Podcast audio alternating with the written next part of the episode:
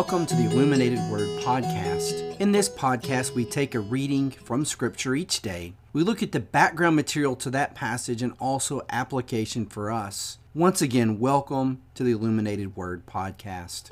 Our reading today comes from Romans chapter 3, verses 27 through 31. Now let's think about where we've been so far with the book of Romans. We've had the introduction by the Apostle Paul.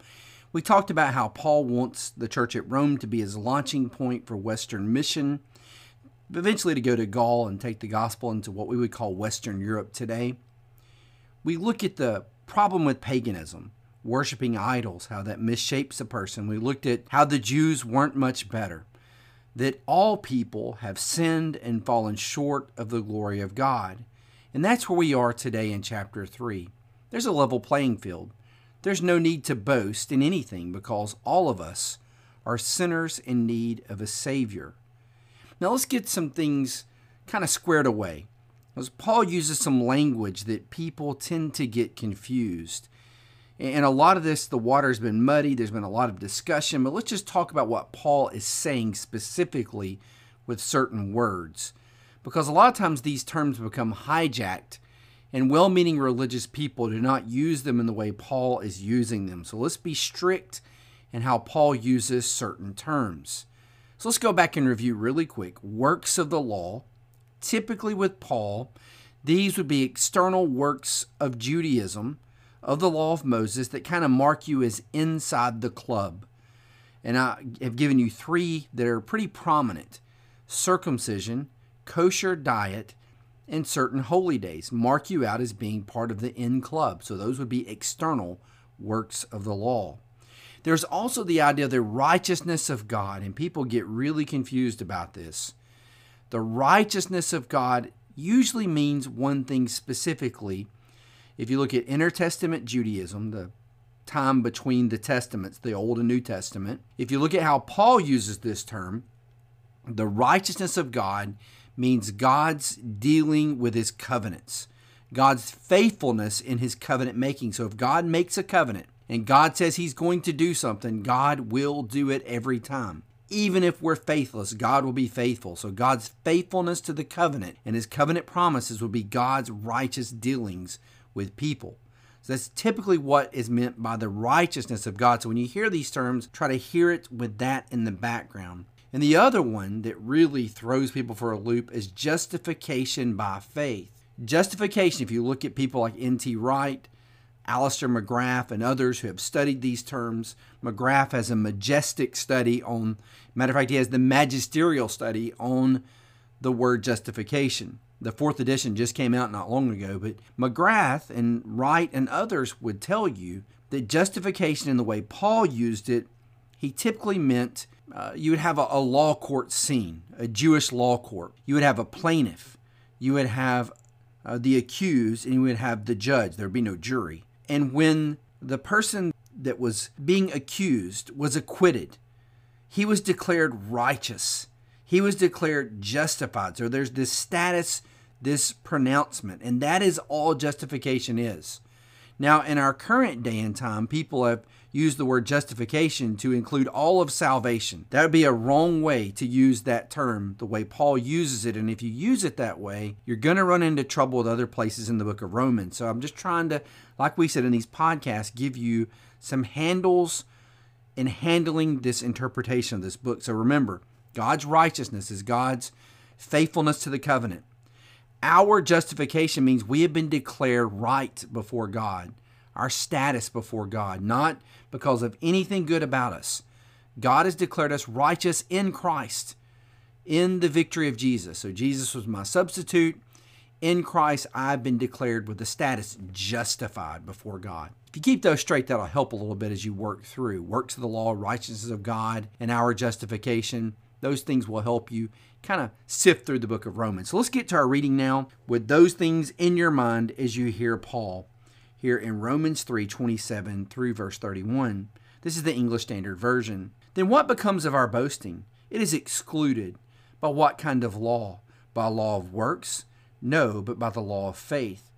For we hold that one is justified by faith apart from the works of the law. Or is the God of the Jews, or is God the God of the Jews only? Is he not the God of the Gentiles also? Yes, of Gentiles also. Since God is one, who will justify the circumcised by faith and the uncircumcised through faith? Do we then overthrow the law by this faith? By no means. On the contrary, we uphold the law. Notice in verse 31, you've heard this earlier. We talked about it with Devin. By no means. That's a very strong term in the Greek.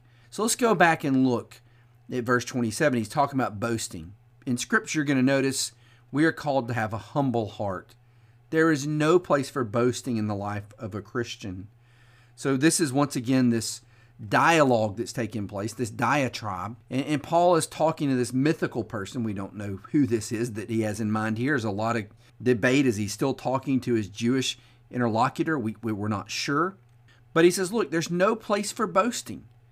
I mean, what are you going to boast about? Because you are being saved by grace. There's no room for you to boast about your own works. Now, verse 27 throws people for a loop, and it is very difficult, I'm going to tell you, because Paul talks about by what kind of law? By law of works or by law of faith? I'm going to give you my opinion, and this is coming from reading commentaries and listening to people that study Paul and his theology. What I believe he means by this two different phrases is there's two ways to respond to the law of Moses. You can respond to the law of Moses by works. Remember, works of the law, external works. I'm just going to have these badges almost like sacrament, so to speak, these just external things. And somehow that makes me right with God. Or the proper way to respond to the law would be through faith. God has always wanted faith from his people. That's, that faith has always been the way. Faith is not some new thing that the New Testament invented. So to respond in God in faith, to trust in his promises and align your life. I mean, think about it. Abraham was justified by faith. And that's what he's going to get to in the next chapter because he put his faith and trust in God's promises. So, what I believe here is being contrasted is two ways a way of works, which you could boast about, or putting your faith in God, realizing you need His grace every step of the way. I think that's what verse 27 is talking about. Verse 28 we hold that one is justified by faith apart from the works of the law. This is where Luther adds his famous faith alone. Martin Luther would, would add alone to this. Actually, alone is not found in the original language. Luther was not the first to do this, by the way. Thomas Aquinas did this well before Luther ever did it.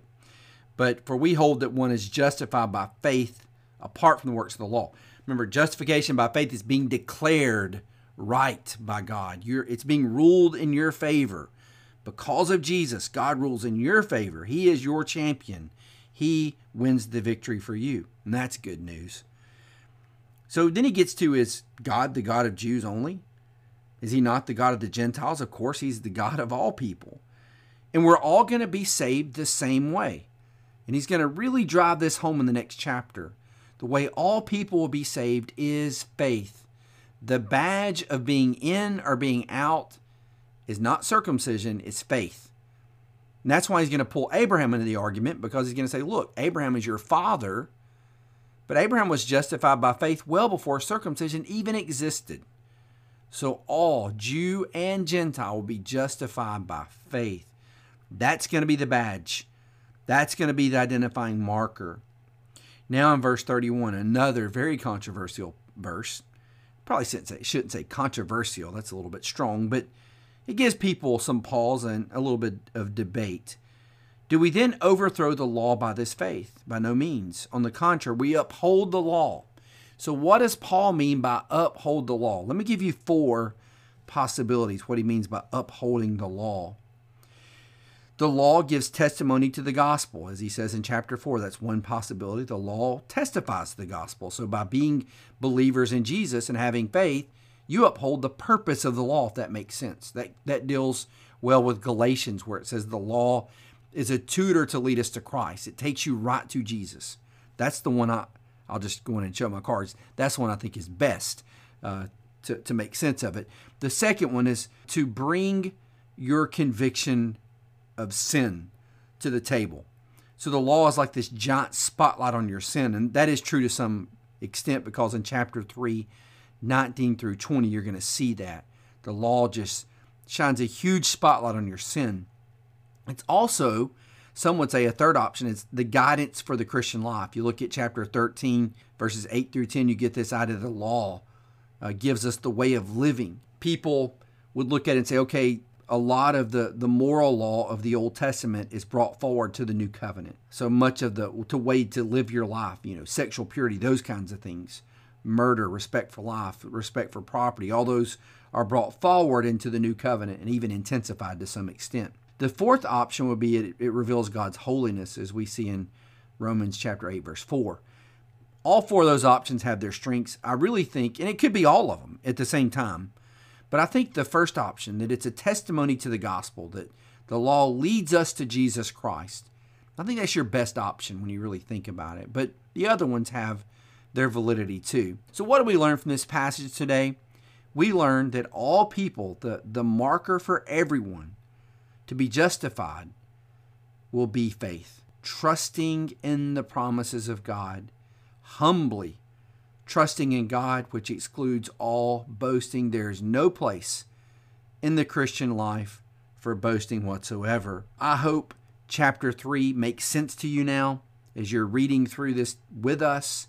My hope is we take a very difficult book and, and make it easy to understand. Well, I hope today's reading has encouraged you. I hope it's built your faith. Well, I hope you have a wonderful weekend. If you're not worshiping online with anybody, we'd invite you to worship with Westgate. We're preaching through Romans 8 right now, and we would love to have you as we talk about suffering this Sunday, the problem of pain and suffering, and what Romans 8 tells us about suffering in Christ. So if you have no one to worship with, we invite you to tune in and watch our YouTube channel, Westgate Church of Christ. If you're already watching or listening to this podcast, you probably uh, have already checked out our website, but uh, it's wcc.church. Uh, you can go there and you can find our YouTube channel and watch our service on Sunday. I look forward to seeing you back on Monday. God bless and have a great weekend.